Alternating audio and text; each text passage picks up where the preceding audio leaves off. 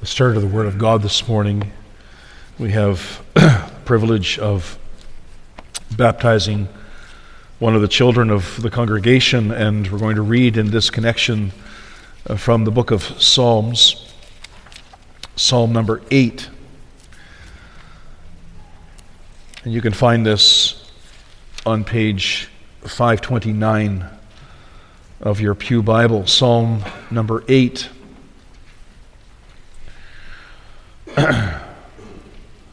to the chief musician on the instrument of Gath, a psalm of David. O Lord, our Lord, how excellent is your name in all the earth, who have set your glory above the heavens. Out of the mouth of babes and nursing infants, you have ordained strength because of your enemies, that you may silence the enemy and the avenger. When I consider your heavens, the work of your fingers, the moon and the stars which you have ordained, what is man that you are mindful of him, and the Son of Man that you visit him? For you have made him a little lower than the angels, and you have crowned him with glory and honor. You have made him to have dominion over the works of your hands. You have put all things under his feet all sheep and oxen even the beasts of the field, the birds of the air, and the fish of the sea that pass through the paths of the seas. O Lord, our Lord, how excellent is your name in all the earth. The text for the sermon this morning is verse 2 of this psalm Out of the mouth of babes and nursing infants, you have ordained strength because of your enemies that you may silence the enemy and the avenger. A very high view of children. The Bible says that children are a heritage of the Lord. It pronounces a blessing on the man who has his quiver full of them. In the New Testament, when the disciples chased away some parents who wanted Jesus to bless their children. Jesus was angry. And he said to the disciples, Let the little children come to me, for of such is the kingdom of heaven. The Apostle Paul in 1 Corinthians 7, verse 14, calls the children of believers holy. And in his letter to the Ephesians, he, he addresses children specifically. Children also played an important role in the history of redemption. We think of Samuel, who as a little boy was called by the Lord to be his prophet. And as a young boy already, he prophesied to Eli about what would happen to him and to his house. We can think too of Naaman's servant girl who, when she heard that her master had leprosy, expressed the desire that her master would go to the land of Israel and there meet with Elisha, who she was convinced would be able to cleanse him from his leprosy. Jesus, on one occasion, actually took a child and set the child in the midst of the disciples as an example of what we must become in order to enter into the kingdom of heaven. But of all of the roles assigned to children in the scriptures, one of the most remarkable is contained here in our text this morning in Psalm 8, verse 2. It's a well known psalm in the Psalm David praises God for the work of his creation, and he zeroes in particularly on the creation of man. Man, he says, was made a little lower than the angels. He was crowned with glory and honor. God made him to have dominion over the works of his hands. He has put all things under his feet sheep and oxen, all the beasts of the field, the birds of the air, the fish of the sea. And And when David considers all of this, when he thinks about this, he's amazed, he's overwhelmed, and he exclaims in verse 4 What is man that you are mindful of him? And the Son of Man that you visit him? But before going there, before focusing on man, David in verse 2 praises God for what he does by the mouth of children. Little children. David says, Out of the mouth of babes and nursing infants, you have ordained strength because of your enemies, that you may silence the enemy and the avenger. This is an amazing statement, a profound statement. David here is telling us that God uses little children to defend the honor of his name and to manifest his power over and against his enemies. Well, with the help of the Lord, this is what we want to reflect on for a few moments this morning, and we're going to look at this text under this theme Little Children, God's Surprising Defense.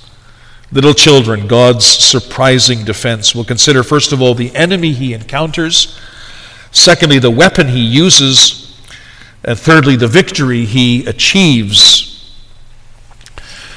The words of our text this morning portray our God in a unique circumstance. God is pictured here in our text as being surrounded by enemies. Now, David knew a thing or two about enemies. David himself was often surrounded by enemies, and it was the enemies that often caused him to cry out to the Lord for help. It was the attacks of the enemies that often prompted him to write the various psalms that are collected in the book of Psalms. Well, here it's not David who's surrounded by enemies, but it is God himself who is surrounded by enemies. Something strange about that picture.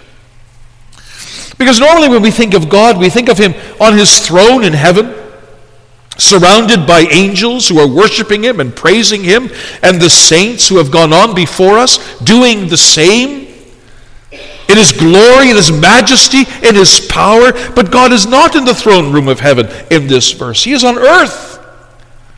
And the enemies are surrounding him, the enemies are attacking him. Oh, who are these enemies? Well, they are those who do not acknowledge him. They are those people who do not recognize him, who do not love him, who do not serve him. You can break down the enemies of God into three broad categories. There are those who deny his existence and openly oppose him. These are avowed atheists. An atheist is somebody who doesn't believe in God, he denies the existence of God. He says there's no scientific evidence to prove that there is a God, and so God is just a figment of man's imagination. He's a crutch that we use in order to get through the hard times of life. The enemies of God also include those who do not openly oppose him, nor do they deny his existence necessarily, but they live as though he did not exist. Now, these people can be religious or they can be non religious. Religious enemies of God are people who go to church, who read the Bible, who claim to be trusting in Christ, but they don't put it into practice. They're, they're, one person on Sunday when they're in the assembly of God's people, but they're another person during the week. These are enemies of God. Or they deny important doctrines of the Word of God. There are people, for example, who claim to be Christians, and churches that claim to be Christian churches who teach, in essence, that faith in Christ is not enough. And that in order to be saved, we not only have to believe in the Lord Jesus Christ, we also have to add to that our works. So, in essence, it becomes a salvation by works. There are other churches, Protestant churches, liberal Protestant churches, who deny the authority and the inerrancy of Holy Scripture, who deny the virgin birth and the miracles of Christ and the resurrection of Christ. They deny that marriage must be between one, one man and one woman, or that homosexuality is not a sin. These people don't oppose God. They believe in God. They affirm his existence. They even claim to be followers of Jesus Christ. Some of them are ministers and professors in seminaries in North America and in Europe and in other places of the world. But they're enemies of God because they do not acknowledge God. They think and act as though God did not exist, and they do not take his words seriously. And then there are people who aren't religious at all, but they're very nice people. Maybe you know people like that. Maybe you work with people like that. They're outwardly decent. They're outwardly kind. They're outwardly moral and upright. They're the kind of people you would love to have as your neighbor. But they don't believe in God. They don't openly oppose Him. And they, they say, well, if you believe in God, that's fine for you. Well, it's not good for me. I don't believe in any of that. But they're still decent folk. They may be decent folk, but they're enemies of God. And then there are people in our world who are very religious, but they worship the wrong God. They worship a God of their own imagination. I'm thinking about Jews, I'm thinking about Muslims, I'm thinking about uh, Hindus, Buddhists, even Mormons and Jehovah's Witnesses. Great people, wonderful people. Some of them are friends and, and neighbors, but but they worship a false God. They worship a God of their own making, of their own imagination, and as such, they too are enemies of God. And behind all of these enemies, of course, is the devil himself. The devil is the arch enemy of God. And he uses man in his attempts to topple God from his throne and to establish his own kingdom here on earth. And there's a war that's been going on from the very beginning of time, and it's going on still today. It's the war between the seed of the woman on the one hand and the seed of the serpent on the other. This has been waging, this war has been being waged for thousands of years. It's still being waged today. Now, the outcome, of course, is going to be victory for God when you read about that in the book of Revelation uh, again and again and again as you go through each one of those cycles in Revelation. It always ends in victory for the Lord Jesus Christ. But in the meantime, there's conflict.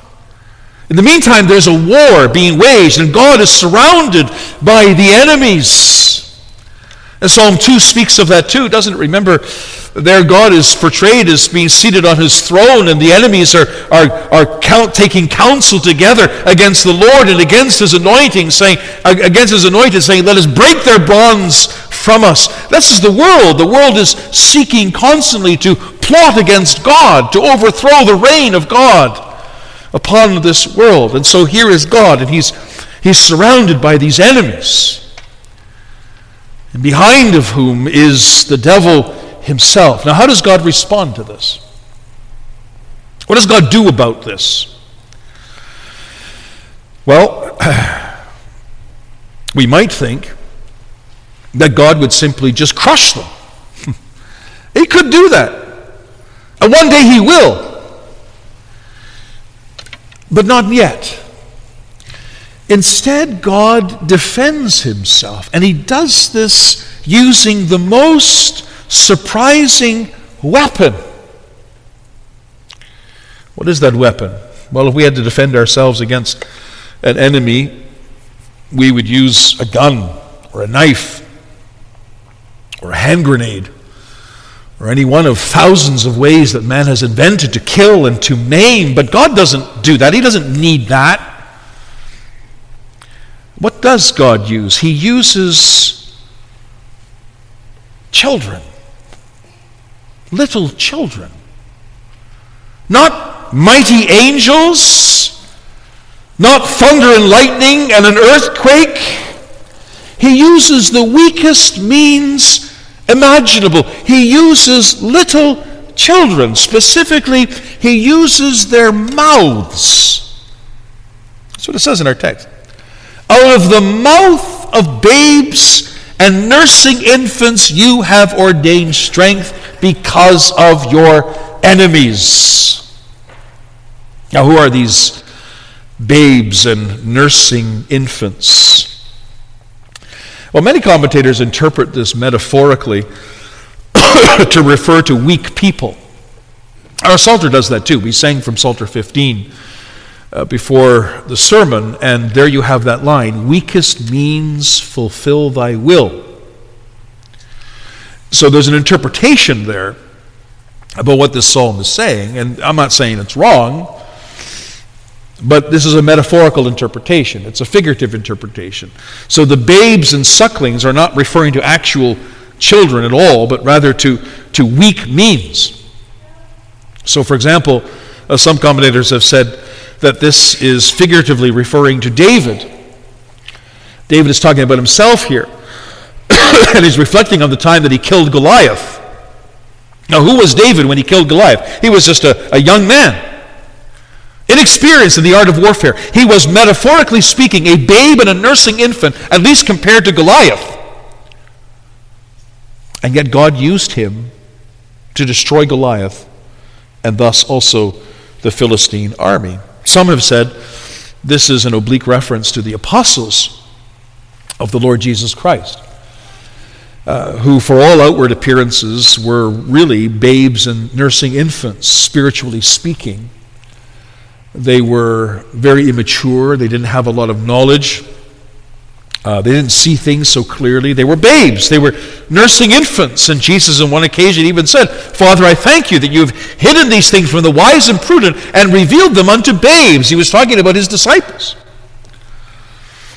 Now, others have said this is, this is uh, really a reference to all believers, not just the disciples, but, but to all believers who are, spiritually speaking, little children uh, we're nothing. What are we? We're just ordinary people. Every one of us, I look around here in this room, I look at myself. Who are we?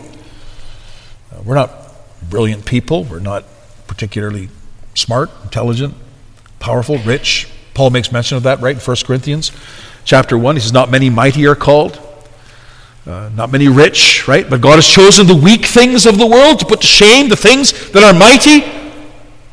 This is what the church consists of. It consists of spiritually speaking, it consists of nursing babes and infants. And now there's truth to all of these interpretations, but there's no reason not to interpret this literally. There's no reason not to interpret this to refer to actual little children. And Jesus does this, actually. If you look in your Bible, just turn with me to Matthew 21 for a moment. Matthew 21. I'll just give you the context. Jesus and the disciples were uh, making their way to Jerusalem. Um, within a few hours, Jesus would be arrested and put to death. And you remember uh, the story how they found a donkey and they put Jesus on the donkey and they laid down their coats and they waved palm branches in the air and they welcomed the Lord Jesus into Jerusalem and they cried, Hosanna to the Son of David! Blessed is he who comes in the name of the Lord! Hosanna in the highest. And then Jesus arrived in the temple in Jerusalem. And he drives out all those who bought and sold in the temple. And he overturned the tables of the money changers and the seats of those who sold doves. And he, and he healed, it says, many who were lame and, and blind. And, and there was a group of children there in the temple. And they saw these things and they heard the words of the Lord Jesus. And spontaneously, this group of children begins to cry, Hosanna to the Son of David! Hosanna to the Son of David! The same words that they heard their parents shout as Jesus was making his way into Jerusalem. And then when we read here, we read here that the chief priests and the scribes, when they heard this, when they heard these children, shouting Hosanna to the Lord, they were very upset and they came to Jesus and they asked him, Do you hear what these children are saying? And, and by implication, they're saying, Put a stop to it. This is blasphemy. They're essentially saying that you're God. This is wrong at so many levels. Jesus put a stop to it. But Jesus refused. And then he proceeded to quote the words of our text Have you never read?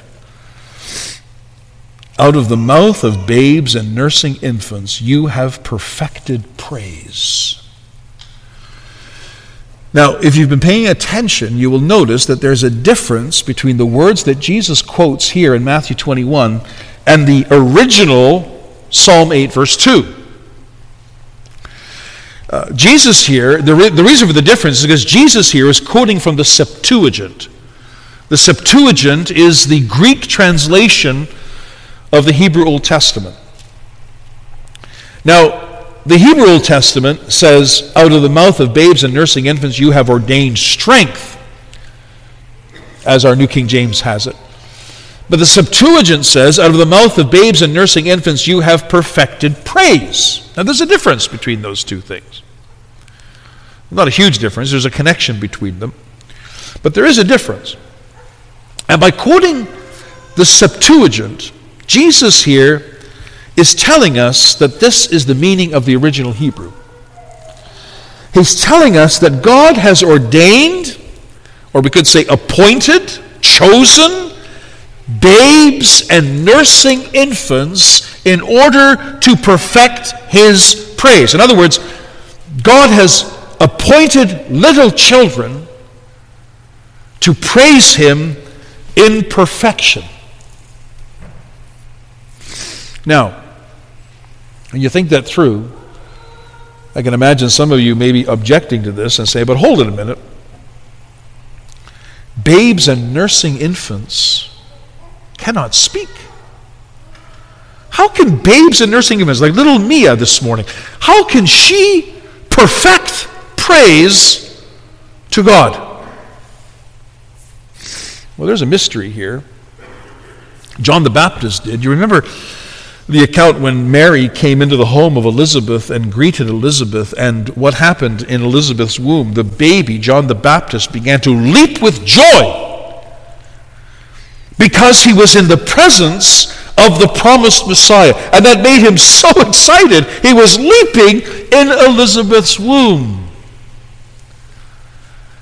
There is a mystery here.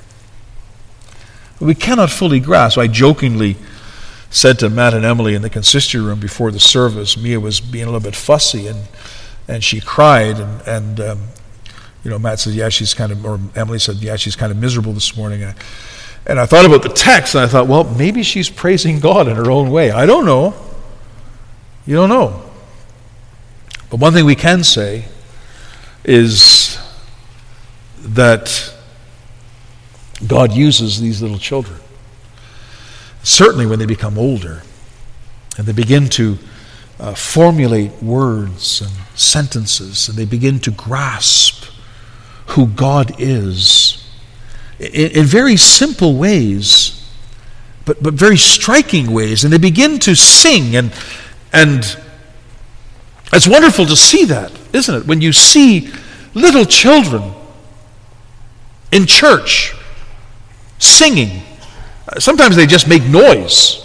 You know, ah, bah, bah, you know, they, just, they, don't, they don't know what they're singing, they but they're joining in with the congregation and they're singing praise to God in their own infantile way. God notices that. He respects that. Children, uh, parents, never discourage your children from singing in church to his praise. Teach them how to sing. Teach them the Psalters. Cause them to memorize the Psalters. Teach them other good Christian songs. Put the CD in the CD player in your car when you're driving from one place to the. We used to do that with our kids all the time. they learned so many songs on vacation and just driving back and forth to church. And God loves this. He loves to hear the children sing. Because you see, our children are not ordinary children. Yes, they're sinners, just like every other child that's ever born from whatever family across the entire world.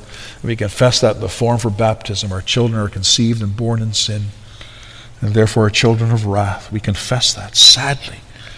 That is a reality for all of our children. Yet, the Word of God says they are sanctified in Christ because they're children of believers. They're children of the covenant. And oh, how God loves to hear the singing, the praising of children of the covenant. As they gather together in the assembly of the people of God, as they, as they do their Christmas program or other programs in the Sunday school, and you see them sitting there on the steps and they're singing with all of their heart. God sees that. And that's the weapon that he uses. This is a surprising weapon. We would not expect this of God. But this is the weapon that he uses, and it is very effective. That's our third point. Because David says here, that you may silence the enemy and the avenger. Now, the word silence here can also be translated as put to flight. We sing that Psalter, right? God shall arise and by his might put all his enemies to flight. That's the same word here. he causes his enemy, he uses little children to cause his enemies to run away, to scatter. Now we see this, don't we, in the account of Jesus in the temple. The little children were crying, Hosanna to the Son of David. Chief priests and the scribes begged Jesus to tell them to stop, but Jesus defended them. And he said, in essence, that these children are only doing what God has appointed them to do to defend the honor of his name. Because those scribes and Pharisees, they did not acknowledge the Lord Jesus Christ as the promised Messiah. They hated him. They were at that very moment plotting to put him to death. And God raises up these little children. Not the mighty, not the powerful, not the intellectual, not the elites. But these little children to vindicate him, to declare who he is, the Son of David the promised Messiah. And so Jesus refused. It's as though he said, Bring it on, children. Sing it louder. Sing it with all of your might. Tell them who I am because you know. They don't. With all of their knowledge, with all of their sophistication, they have no clue who I am. But you know. So you just keep on singing. And what was the reaction of the scribes and the chief priests? What does the text say? It says nothing. They were silenced. Silenced. And God can still use little children like that today you set the most hardened atheist in front of a group of children who are singing God's praise. And how will he respond? Well, he may not like it. He may feel sorry for these children because they're so duped by their parents. They may even seethe in anger, but they won't say a word. because you don't interrupt children who are singing with all of their heart. You set this same man, this avowed atheist, in front of a child, and you invite the atheist to pepper the child with as many difficult questions as he can think of. And the atheist takes up the challenge and he says, Little child, tell me, does God exist? And the child says, Yeah? Prove it! He's in my heart. Did God create all things? The little child will say, Yes. How do you know? Because the Bible tells me so. Is faith in Christ the only way to be saved? Yes. There's no other name given among men whereby we must be saved in the name of the Lord Jesus Christ. And what will the man respond? How will he respond? What will he say in response to those answers? He will say nothing at all.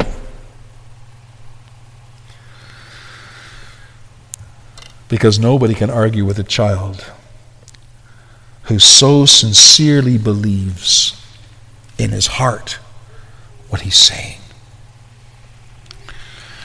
not even a hardened atheist. And in this way, God silences the enemy. He doesn't need nuclear bombs, he doesn't need planes, he doesn't need guns. He just uses little children. In a sermon on this text, Charles Spurgeon recalls seeing uh, cannons. You know, you've seen cannons before. They're on. you can still go to Europe today. You go to these old castles and and you see cannons on the tops of the walls of the castles. And and uh, in the old days, uh, at least in England, they would inscribe into the cannon uh, these words: "The last argument of kings." Uh, what they were saying by that was that when all negotiations with the enemy end in failure, the only recourse you have is to go to war and to blast them with a cannon. Spurgeon recalls seeing this, and he says in his sermon, and I quote, The gracious arguments of the King of Kings are sent home by a human mouth, and that of a little child. Children, their mouths are the last argument of the King of Kings. Now we can learn at least two lessons here, and I must be brief. Firstly, we learn here that if God can use babes and nursing infants to silence his enemies, then how great is his power! How great is the power of God! He can overcome the greatest difficulty. He can solve the greatest problem. He can save and sanctify the greatest sinner. He can do anything. Nothing is impossible for him. But secondly, if God can use babes and nursing infants to silence his enemies, then how weak are his enemies? We sometimes think that the enemies that we're facing in this world are so powerful.